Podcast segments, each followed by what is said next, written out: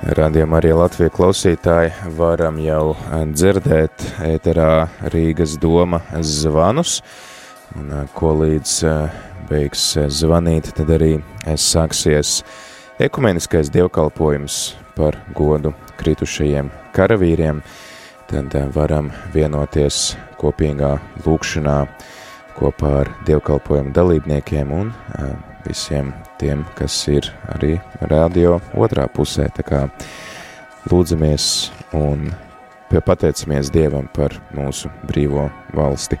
Un šo dievkalpojumu vadīs uh, Nacionālo bruņoto spēku kapelāns Normunds Celmiņš.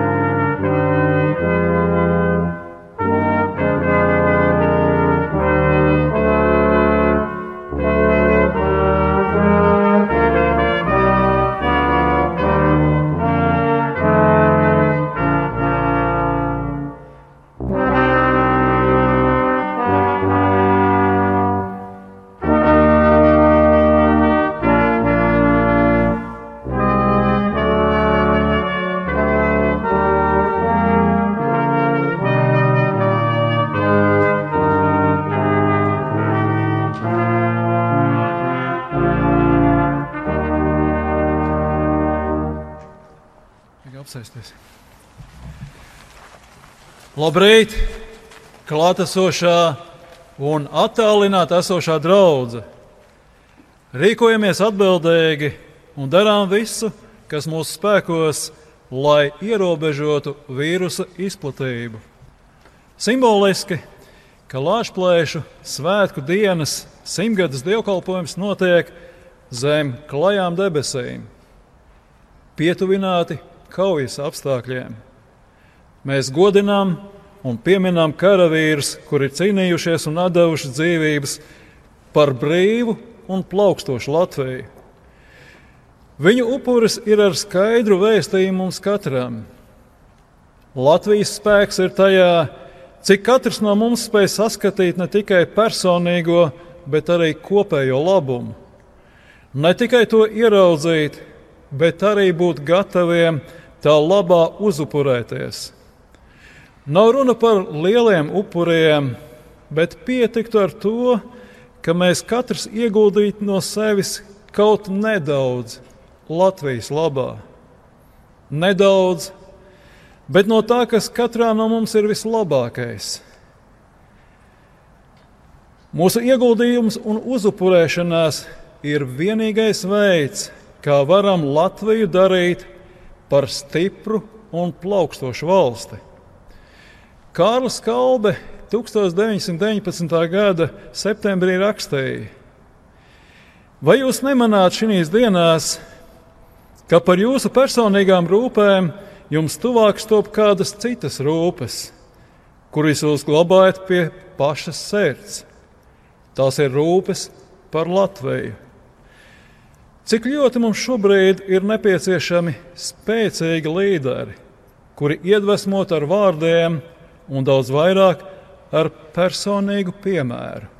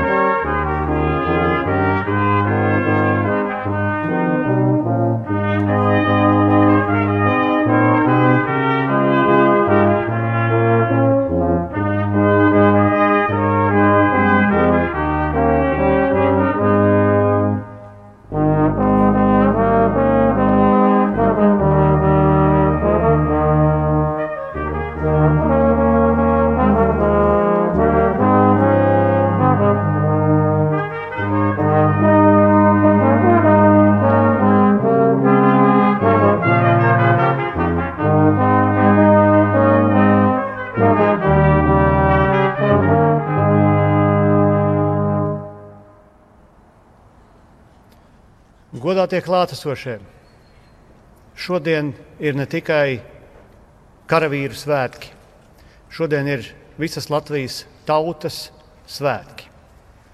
Šī zeme ir mūsu, šī valsts ir mūsu, šī pilsēta ir mūsu, un tā jau 101. gadu. Šodien mēs esam pulcējušies šajā simtgadīgajā Doma baznīcas dārzā, un šeit nav daudz klātesošo, jo zināmā mērā mēs arī atrodamies kaujas apstākļos, jo gan mūsu valsti, gan arī daudzas citas valstis ir pārņēmis vīrusu, un mums ar viņu ir jātiek galā, un mēs tiksim ar viņu galā. Bet neviens nevar atcelt mūsu valsts svētkus, Neviens nevar atcelt to svinīgo sajūtu, kurai šodien būtu jābūt katrā mājā un katrā sirdī Latvijā. Pirms 101 gada tika izcīnīta lielākā neatkarības kara kauja pret Bermudu. Un mēs varam salīdzināt tā laika munīcijas daudzumu, ieroču daudzumu, karavīru skaitu.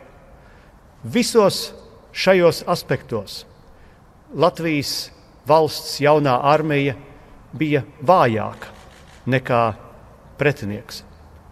Bet bija viens rādītājs, kurā Latvijas karavīrs bija stiprāks. Un tā bija ticība un pārliecība, ka viņš cīnās par taisnīgu lietu. Pārliecība ir tas, kas neļauj zaudēt pat visgrūtākajos laikos, visgrūtākajos apstākļos. Arī mūsdienās, kad mēs sastopamies ar ikdienas problēmām, arī Covid krīzes laikā dažam varbūt ir jāzaudē darbs, dažam varbūt ir mazāk iztika, dažam varbūt ir grūtāk apstākļi vai tuvinieks ir saslims. Es aicinu atcerēties to, ka pēc katras lietus gāzes, pēc katra negaisa, tomēr debesīs parādās saule. Mēs pārvarēsim šīs krīzes tāpat kā mēs pārvarējām toreiz pārspēku, kas nāca tur pāri Daugavai, lai iekarotu Rīgu, lai iekarotu Latvijas valsti. Ticēsim sev, ticēsim Latvijas valstī, ticēsim tam, ko mēs varam izdarīt, un palīdzēsim viens otram. Mēs šodien iededzam sveces tradicionāli gan savās mājās, gan citur valstī, pieminot visus tos, kas krituši neatkarības karā par mūsu un jūsu brīvību. Sākotnēji Latvijas diena, 11. novembris, bija domāta, lai pieminētu neatkarības karā kritušos karavīrus, mūsu varoņus. Bet ar laiku mēs šajā datumā pieminam visus tos, kas ir cietuši, kas ir nomocīti, kas ir krituši par Latviju arī vēlākajos gados. Lai tie būtu mūsu karavīri Otrajā pasaules karā, lai tie būtu leģionāri, lai tie būtu nacionālie partizāni. Jebkurš, kurš atcerējās, ka ir kaut kas augstāks un svētāks nekā varbūt tās viņa ikdienas rūpes, un tā ir Latvijas valsts, tā ir viņa ģimenes un tautas brīvība. Mēs šodien arī godinam visus tos, kuri valkā formas tērpus Latvijas armijā, gan profesionālos karavīrus, gan zemesargus, gan mūsu jaunsargus, mūsu kadetus, jebkuru, kurš ir gatavs cīnīties un kurš tic Latvijas valstī. Mēs tāpat pieminam arī tos kritušos, kas bija mūsu sabiedrotie toreiz neatkarības kara laikā, un tādu šeit nebūtu nav maz. Arī Latvijas kapos ir apglabāti gan angļu, gan franču, gan citi karavīri. Mēs arī ar cieņu izturamies pret tiem, kuriem varbūt tās Dievs bija apņēmis apziņu uz laiku un kuri cīnījās pret mums. Mūsu zeme ir pilna ar mūsu pretiniekiem, bet mēs neturam ļaunu prātu. Mēs viņiem varam piedot, bet mēs nekad neaizmirsīsim, no kurienes briesmas nāk. Un mēs gribētu arī brīdināt visus tos, kas jebkad gribētu atkal atkārtot tāda veida kara gājienus kā pirms 101 gada, nenāciet pie mums. Jums šeit nav ko darīt. Ir ļoti daudz līdzīgi kā jūs, kas ir apglabāti mūsu zemē. Viņi tur arī paliek uz mūžu. Mēs ticam savai brīvībai, mēs ticam savai neatkarībai, un mēs nevienam un nekad to neatdosim. Dievs svētī Latviju!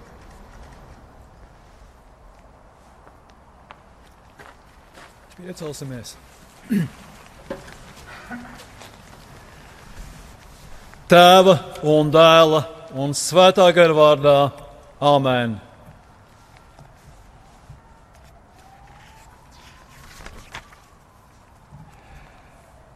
Apžēlojies par mani, Dievs, savā žēlastībā, izdzēs manus pārkāpumus savā lielajā apžēlošanā, mazgā mani pavisam tīru no manas noziedzības un šķīstīja mani no maniem grēkiem. Rādi manī, ak, Dievs, šķīstu sirdi un atjauno manī pastāvīgu gāru. Neraid mani prom no sava vaiga un neatņem no manis savu svēto gāru. Atdod man atkal atpakaļ savus pestīšanas prieku un stiprini mani ar paklausības gāru. Visspēcīgais Dievs, lai apžēlojas par jums un piedodams grēkus, lai vada uz mūžīgo dzīvību. Āmen! Vajag apsēsties!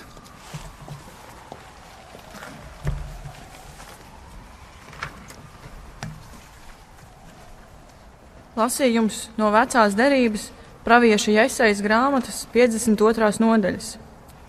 Cik mīlīgi ir kalnos prieka vēstneša, vēstneša soļi, kas vēstīja mieru, atnes labas ziņas un sludina pestīšanu, kas saka ciānai: Tavs dievs ir ķēniņš. Klau, jau atskan skaļš tavs sargu sauciens, Viņi gavilē visi vienā balsī, jo tie redz paši savām acīm, ka tas kungs atgriežas ciānā. Gavilējiet skaļi priekā, jūs visi Jeruzalemes sagrautie mūri, jo tas kungs ir apžēlojies par savu tautu un to iepriecinājis. Viņš ir atsvabinājis Jeruzalemi. Tas kungs ir atsedzis savu svēto elkoni visu tautu acu priekšā. Visi zemes gali redzēs mūsu Dieva palīdzību. Amen!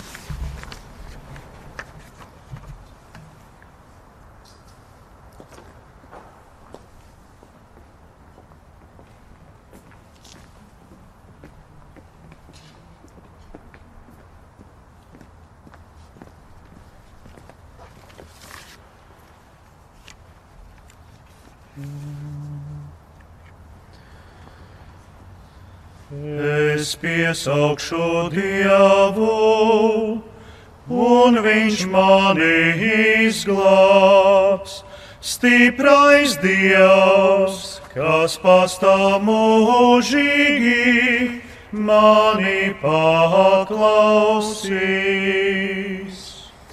Es iesaukšu Dievu, un Viņš mani izglābs stiprais Dievs, kas pastāv mūžīgi, mani paklausīs.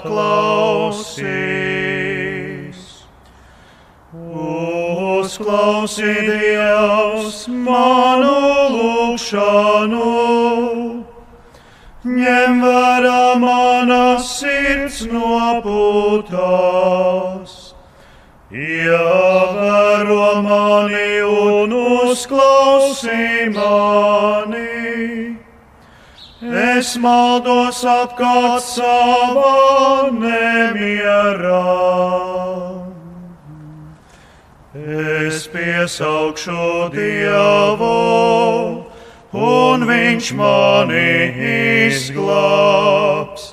Stiprais Dievs! Kas pastāv mūžīgi, mani paklausīs. Es iesaucos, kaut man būtu spārni kā balodim. Es aizlaistos un gūtu mieru bet es piesaukšu Dievu, un Kungs mani izglābs. Es piesaukšu Dievu, un Viņš mani izglābs. Stiprais Dievs! Kas pastāv mūžīgi, mani paklausīs. Gods lai ir tavam un dēlam un svētajam garam, kā bija sākumā tā tagad un vienmēr, un mūžīgi mūžos amen. Es piesaukšu Dievu, un Viņš mani izglābs, stiprais Dievs kas pastāv mūžīgi, mani paklausīs.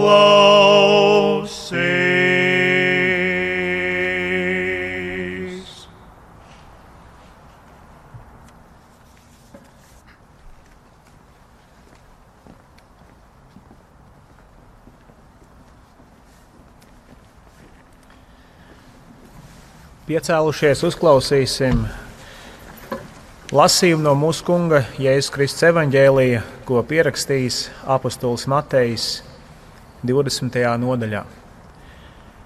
Bet Jēzus pieaicinājis mācekļus un sacīja: Jūs zināt, ka valdnieki ir kungi, pār tautām un lielie kungi tās apspiež. Bet pie jums tā nebūs būt. Bet kas no jums grib būt liels, tas lai ir jūsu sulainis. Un ja kas jūsu starpā grib būt pirmais, tas lai ir jūsu kalps. Tā kā cilvēka dēls nav nācis, lai viņam kalpotu, bet ka viņš kalpotu un dotu savu dzīvību kā atpirkšanas maksu par daudziem. Tie ir svēto rakstu vārdi.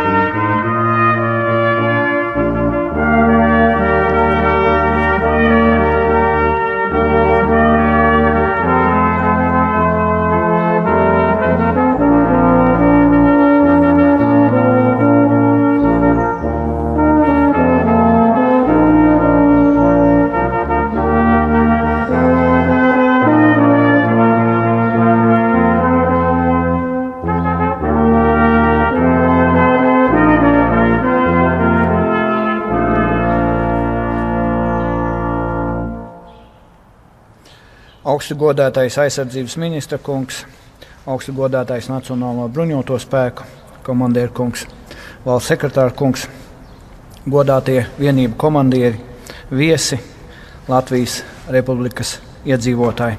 Šis ir tāds neparasts brīdis, kad mēs šeit, Doma dārzā, sapulcējamies. Un skatoties uz šo situāciju, man atkal nāk prātā kādā intervijā, ko es sacīju, ka man uh, bruņotie spēki ir kā ģimene. Un šeit mēs kā ģimene dārzā esam sapulcējušies, lai godinātu mūsu karavīrus. Gods kalpot Latvijai. Tāda ir uzruna un virsraksts manai uzrunai, jo mūs vieno augsts un atbildīgs uzdevums - sargāt un kopt mūsu dzimteni, Latvijas valsti Mums visiem ir atstāts Tēvzemes mīlestības piemērs, kurš ir rakstīts ar mūsu neatkarības kara cīnītāju sviedriem un asinīm. Viņu veikums ir mūsu tautas svētums, kurš iemūžināts brīvības pieminekli un tautas apziņā.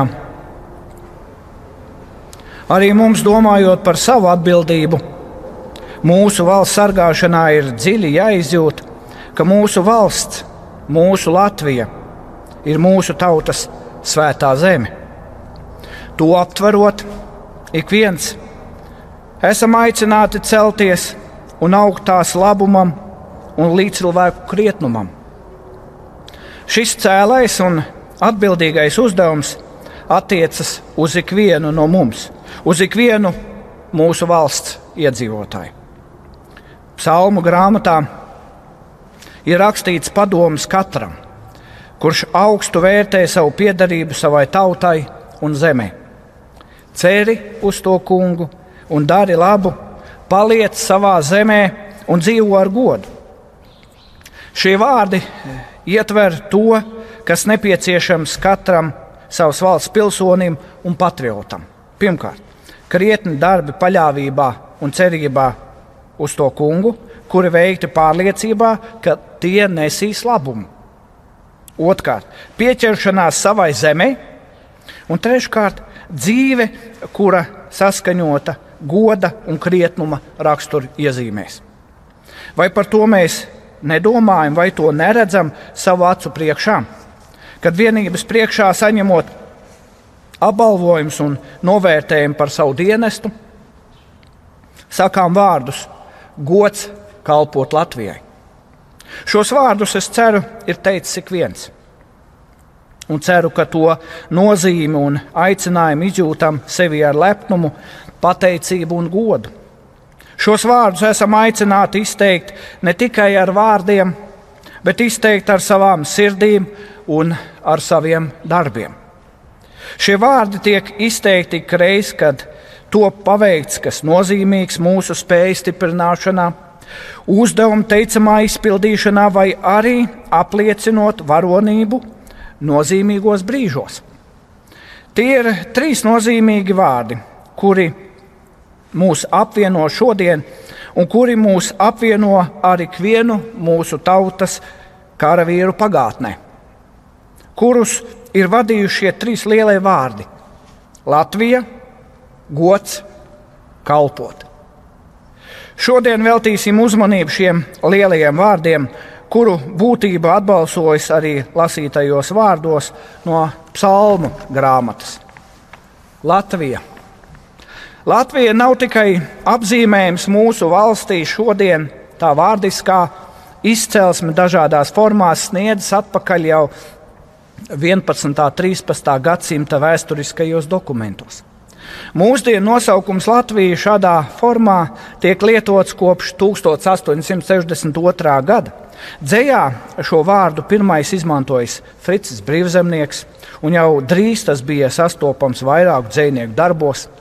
Vārda Latvija ieviešanos un izplatību sekmēja tautas atpūtnes darbinieki, jaunatvieši, Atis Kronvalds, Auseklis, Andrejs Pumpurs, Mūsos tās nozīme ir saistīta gan ar latviešu tautas veidošanos, apvienojot Baltu ciltis, gan ar Latvijas valsti, kura tika dibināta 1918. gada 18. novembrī, un kuras nosargāšana bija neatkarības kara karotāju svēta apņemšanās. Tikpat svētai apņēmībai ir jāpiemīt arī mums. Neviens cits par Latviju neiestāsies. Necels un nekops nu, to tā, kā to varam paveikt mēs paši. Neatdosim to nevienam, neļausim to izmantot nevienam. Ja gribam nākotni saviem bērniem zem šīm debesīm, tad mums nav cita ceļa. Kā pārkāpjot pāri šī dievnama sliekstim, darīt visu tās posmei un uzplaukšanai. Ar ko sākt?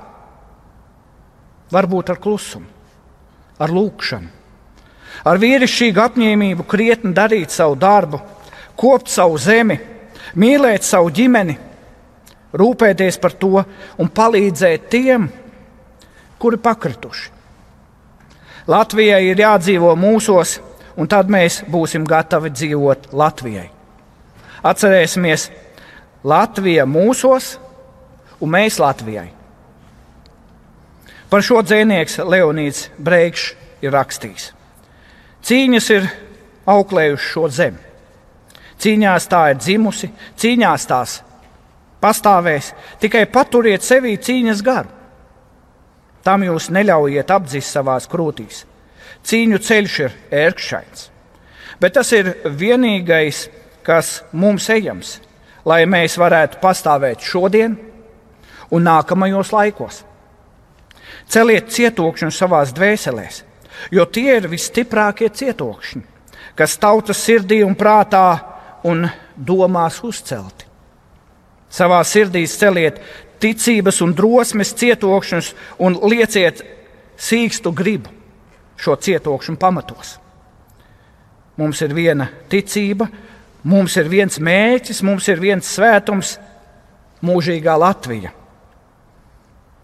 Tā dzinieks Leonīds Breikšs. Vārdi gods kalpot Latvijai ietver vārdu kalpot. Ar šo vārdu tiek saprasta ne piespiesta, ne pieprasīta, bet labprātīga sevis veltīšana dzimtenei. Šis vārds atgādina visu pirms sevi veltīt savai tēvzemē, un tikai tad pateicībā saņemt un izmantot tās dotās iespējas. Mūsu neatkarības karš glabā smeldzīgu vēstījumu vārda kalpot izpratnē. Maris Vētra, viens no jauniešiem, neatkarības kara dalībniekiem, savā grāmatā Divdūņas raksta par vīriem, kuri izvēlējās doties pāri Rīgas dzelzceļa tiltam, skaidri zinot, kāda būs šī uzdevuma cena. Ieklausoties, atcerēsimies šodien šos vīrus. Atstātajos vārdos nav lēta patosa, bet smeldzoša īstenība, kurā starp teikto paliek arī nepateiktais par dzīvēm, kuras šie vīri būtu vēlējušies dzīvot. Maris Vētra raksta.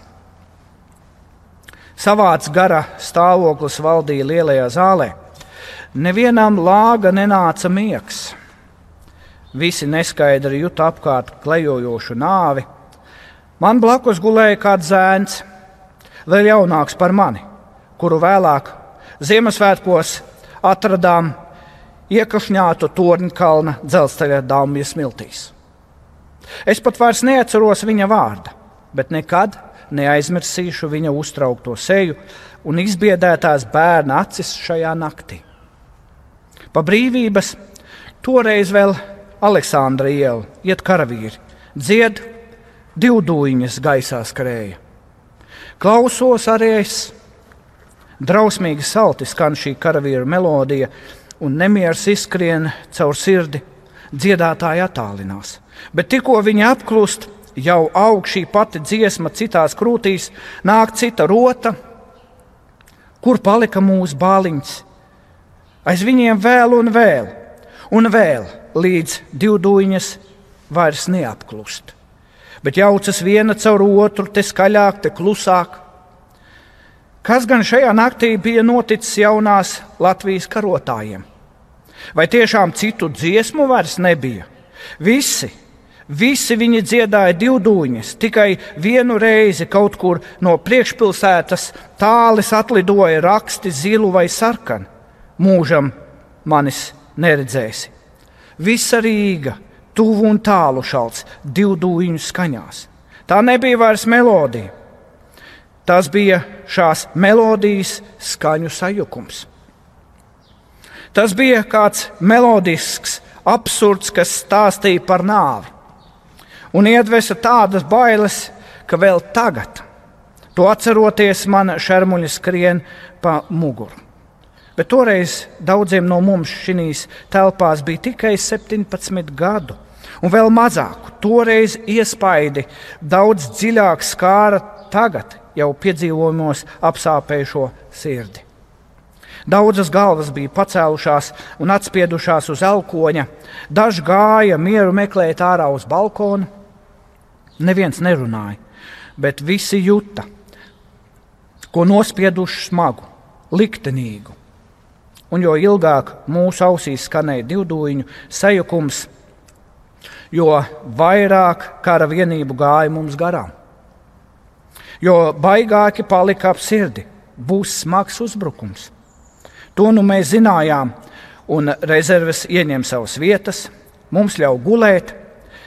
Mēs tā tad rezervēs neesam. Mēs būsim trieciena centrā. Tad dziesmas it kā apklusa, visas rezerves bija laikam savās vietās. Durvīs parādījās leitnants Fihenbergs, bāls negulējis, nāves priekšsajūtu pilns. Viņa komanda nebija skaļa bet skanēja kā lūgums celties, kārtoties. Nekad neesmu ko līdzīgu vairs dzirdējis. Tas nevilkās ilgi, un arī mēs dziedājām divdūņas, šo drausmīgo dziesmu, šo šausmīgo melodiju, kura vēl tagad pat man dziesmās un melodijās nodrāstam cilvēkam liek nodarbēt un noliek galvu. Es pats šo dziesmu vēl tagad nevaru dziedāt, nevaru pabeigt. Mēs gājām bez apstājas cauri vecpilsētas šaurajām ielām un dzelzceļa tilta uzbērumu. Skaists rīts, teica man virsmežants Māķens. Žēl, ka pēdējais. Viņš bija gluži bāls, bet smaidīja. Tilta galā skanēja īsa komanda, rota pārdalījās soļos marš, komandēja Fichtenbergs. Viņam sekoja pelēki bāli cilvēki, kā šodien redzu vēl kaprāls prēļa, sakostās lūpas. Redzu vēl mūsu vienīgā ebreja mince izgāztās krūtis. Redzu, kā pēdējo reizi atskatās sežants ģermanis. Redzu svētā nāves miera pārņemto virsmežantu māķenu. Redzu manu jauno pagājušās nakts kaimiņu ar stiklainu skatu uz priekšu traucoties. Redzu garu rindu, jaunu stāvu, kas viegli salīkuši un jaunajos zābakos viegli klibojot pazūd uz tilta. Mēs palikām kā sastinguši, līdz pārdogavā sāka kapāt savu dziesmu ložmetējs un atskanēja šauteņu uguns. Tilta viņā galā uzšāvās zaļa raķete, zīme, ka mūsu puiši ieņēmuši norādīto līniju. Pār koka tiltu Tiem palīgā devās mūsu bruņoto auto, bet tas aizgriezās, un arī mums pienāca pavēle atkāpties. Tam negribējās ticēt, jo visiem bija skaidrs, ka tiem, kas tiltu jau pārgājuši, atkāpties nav iespējams. Vislabākā gadījumā tos gaidīja nāve tilta galā, ložmetēja krustu ugunīs no Zaķu salas un Daugos viņējā krasta. Īsa bija bijusi mūsu varonīgo puīša uzvara. Tik tālu Maris Vētra. Uzvara, kuru šodien atceramies, kura sekoja dienas vēlāk, prasīja daudzu, jaunu, krietnu cilvēku dzīves. Svecītas, kuras šovakar, 11. novembrī, iedegsim kaut kur krasmalā, mājās, daudz vietā mūsu dzimtenē, lai saista mūsu domas pie šajā atmiņu stāstā minētajiem vārdos, nosauktajiem un nenosauktajiem vīriem un jaunekļiem. Varam tikai aizdomāties, ja nu viņi toreiz būtu pagriezuši Latvijai muguru, ja nu būtu savas dzīvības mīlējuši vairāk par savu tēvu zemi, vai mēs šodien šeit atrastos domājot par viņiem, kuru veikums mūs šodien apstādina, uzrunā, liek palikt un kalpot, lai nepagriezties prom, nekurnēt, bet celties un celt mūsu Latviju. Būt krietniem, kuri varam ar godu teikt, ka kalpot Latvijai ir mūsu gods. Lai šajos vārdos nav tukšuma, bet tie tiek ietverta visa mūsu apņēmība krietni dzīvot savas dzīves, un viņu dzīves, kuri ziedoja savējās jaunās Latvijas labā. Svētajos rakstos ir teikts: kalpojiet cit, citam mīlestībā. Ar to saprotam, ka kalpot var dažādi. Kāds to var darīt piespiesti vai pienākumu vadīts, bet kalpot var arī mīlestībā. Un tas var notikt, ja saskatām to, ka vērtību mūsu darbam piešķir tas, kam mēs kalpojam. Vislielākais kalpošanas piemērs ir paša Dieva radīts, kur Viņš Kristu nāca pie mums, lai glābtu un celtu mūs jaunām un jēgpilnām dzīvēm. Arī mēs esam aicināti kalpot mīlestībā, lai celtu citus un caur to tiktu celti paši. Kalpot no brīvas izvēles ir viegli ja saskatām, kā Dievs Kristū ir kalpojis mums. Domājot par trešo vārdu, gods, ir jādomā, vai bez šī vārda maz var aptvert abus pārējos vārdus, kalpot un Latvija. Visi šie vārdi viens otru atbalsojas un satveras kopā.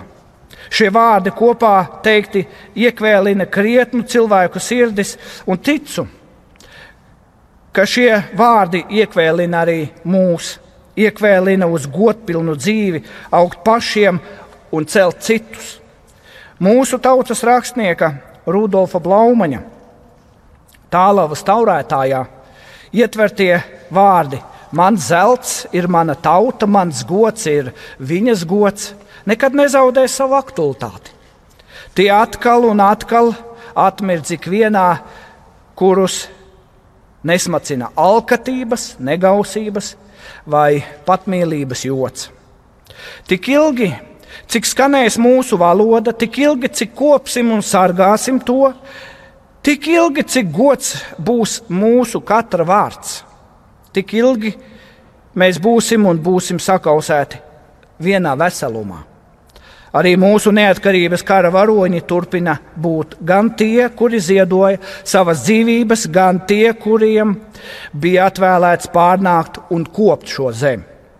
Viņi visi turpina būt mums līdzās, jo viņu darbi un veikums mūs mudina uz tikpat krietnu, ja ne krietnāku tēvzemes mīlestību. Par šo vēlreiz ieklausīsimies dzinieka Leonīda Breikša rakstītajā. Pāri katram darbam, lai mūsu prātā stāv šis vārds - mūsu valsts, mūsu tēva zeme.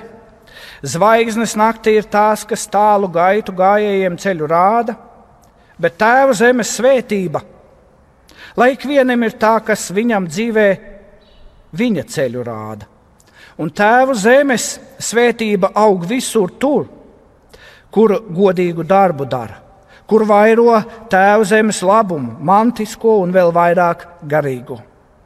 Visur tur, kur ļaudis droši, skaidri un taisnīgi savā raksturā izaug, mācēdami un godam spēdam atbildēt par katru savu darbu un vārdu.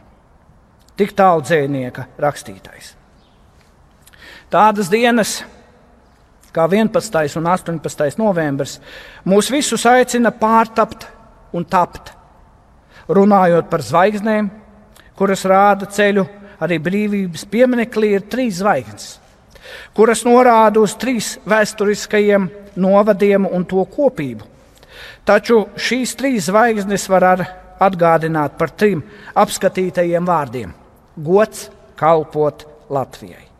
Lai arī šie vārdi top par eh, zvaigznēm mūsos, pēc kurām vadīties savos darbos un pienākumos, lai šie ir vārdi, uz kuriem atbalstam savas dzīves, un lai tie ir vārdi, kuri dziļi ierakstīti mūsu sirdīs. Tāpat nekad neaizmirsīsim tos, kuriem esam pateicīgi par mūsu zemi un valsti, un ne Tie nav tikai tie, kuriem īsu laiku uzticēts lemt, bet tie ir visi tie, kuri ir cēluši šo zemi un valsti. Ar savām dzīvēm un darbiem, ar savu pacietību, ar sevis ziedošanu, savu pēcnācēju vārdā, mūsu labā. Tāpēc arī mēs izējot jauniem darbiem un pienākumiem pretī, ar godu kalposim savai tēvzemei un tiem, kuri sekos mums. Mūsu dzīves šodien noteiks, kādā rītdienā dzīvos mūsu bērni.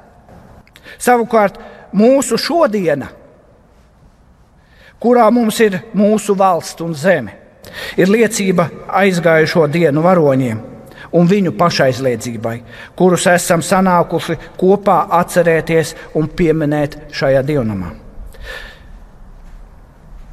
godātie klātesošie. Steidzoties savā ikdienas vai dienas gaitās, nepabrauksim un nepaiesim garām mūsu karavīru adusas vietām. Apstāsimies šajās karavīru svētvietās, sadzirdēsim sevi, ieskanamies tai balsī, kura mūs mudina būt, būt klātesošiem savai ģimenei un tautai. Sirdī glabāsim lūgšanu, lai mūsu dzimtene nemiera pilnajā pasaulē top dieva sargāta.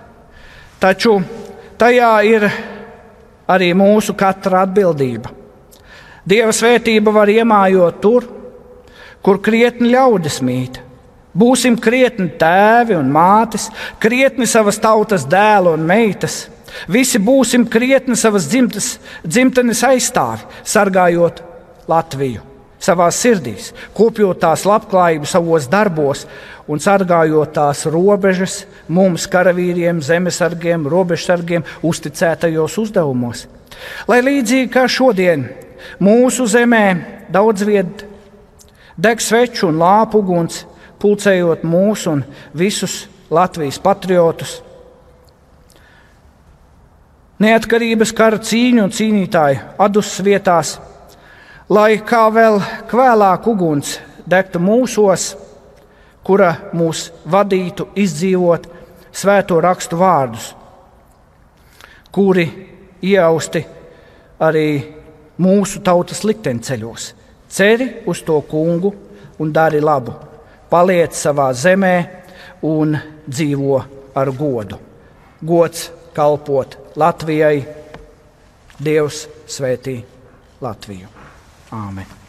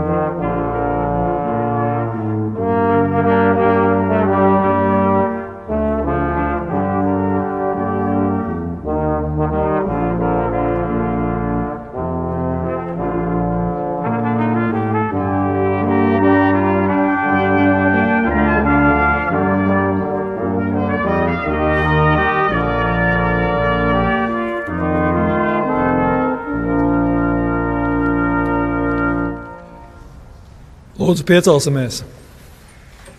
Kopīgi apliecināsim savu ticību.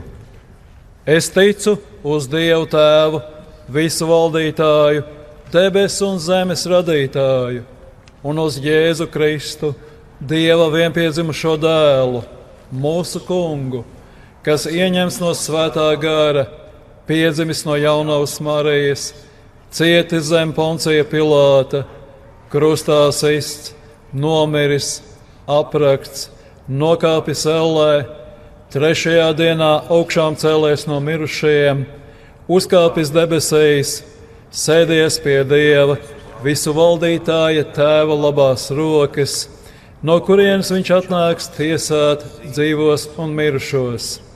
Es ticu uz Svēto gāru, vienu svētu kristīgu baznīcu, svēto sadraudzi, grēku piedošanu, miesas augšām celšanos un mūžīgo dzīvošanu. Āmen! Godātie klātesošie, noņemsim galvas sēgas, lai kopīgi vienotos lūkšanā. Lūkšanā pēc vārdiem mēs saucam uz tevi, kopīgi sacīsim, Kungs, uzklausi mūs! Lūksim! Kungs, pasaules pestītāji, nāc savā spēkā, nāc un pievērsies mums! mēs saucam uz tevi. Kungs, uzklausi mūs!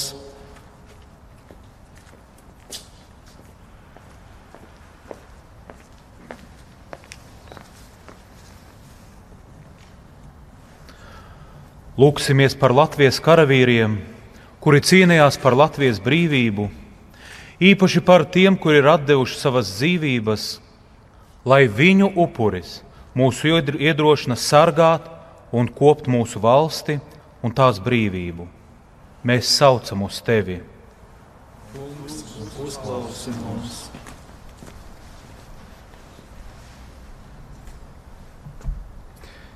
Lūksim par sabiedroto valstu karavīriem, kuri cīnījās par mūsu valsts brīvību. Un kritušajiem mēs saucam uz tevi. Kungs,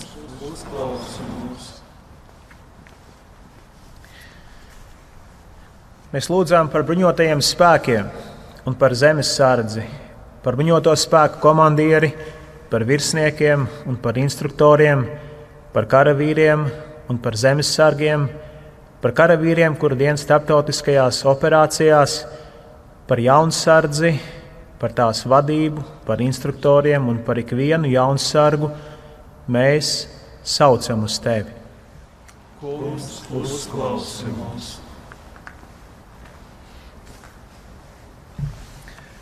Mēs lūdzam par NATO kaujas grupas karavīriem, kuri šobrīd ar savu klātbūtni stiprina mūsu valsts drošību.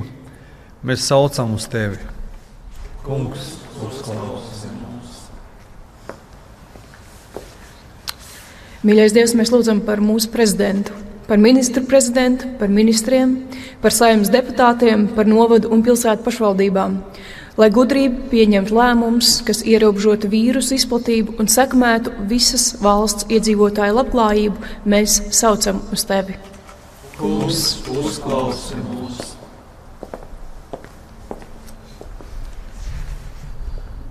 Par visiem mūsu mediķiem, kuri pašaizliedzīgi palīdz un ārstē slimniekus. Kungs dāvina savu spēku un mieru, veikt šo atbildīgo un grūto misiju. Mēs saucam uz tevi, Kungs, uzklausi mūsu.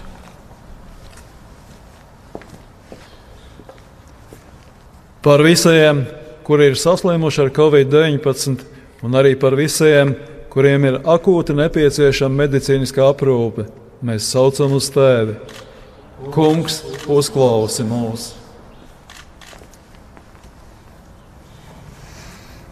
Lūksimies par mums katru, ka rīkojamies atbildīgi un rūpējamies ne tikai par savu, bet arī par citu cilvēku veselību, lai kopīgiem spēkiem sekmīgi ierobežojam vīrusu izplatību, mēs saucam uz tevi. Kungs, uzklausi mūs!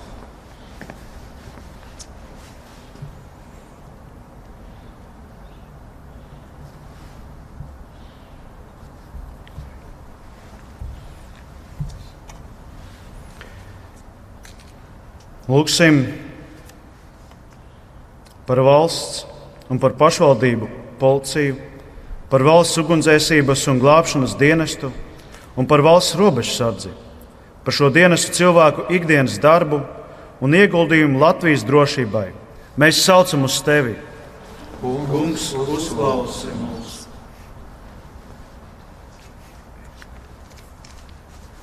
Par visiem mūsu kritušajiem karavīriem, par visiem, kuri ir Latvijas brīvībai ir upurējuši dzīvības, mēs saucam uz tevi. Kungs, uzklausi mūs!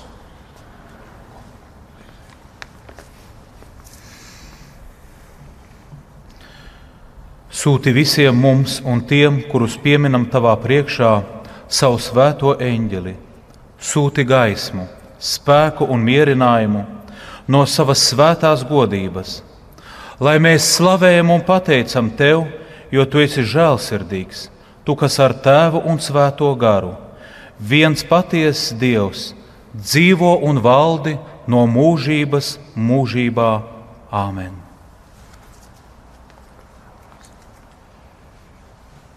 Kungs, Dievs, uzklaus, ka lūdzām Tava dēla vārdā. Mūsu Tēvs debesīs, svētīts lai top Tavs vārds, lai nāk Tava valstība, Tavs prāts, lai notiek kā debesīs, tā arī virs zemes. Mūsu dienascho maizi dod mums šodien, un piedod mums mūsu parādus, kā arī mēs piedodam saviem parādniekiem un neieved mūsu kārdināšanā, bet atpestī mūs no ļaunā, jo tev pieder valstība, spēks un gods mūžīgi mūžos. Āmen!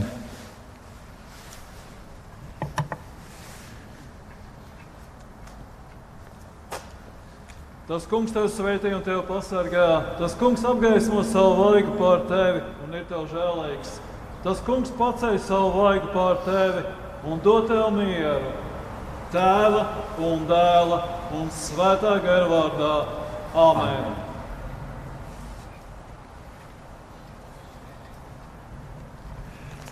Dievs svētī Latviju!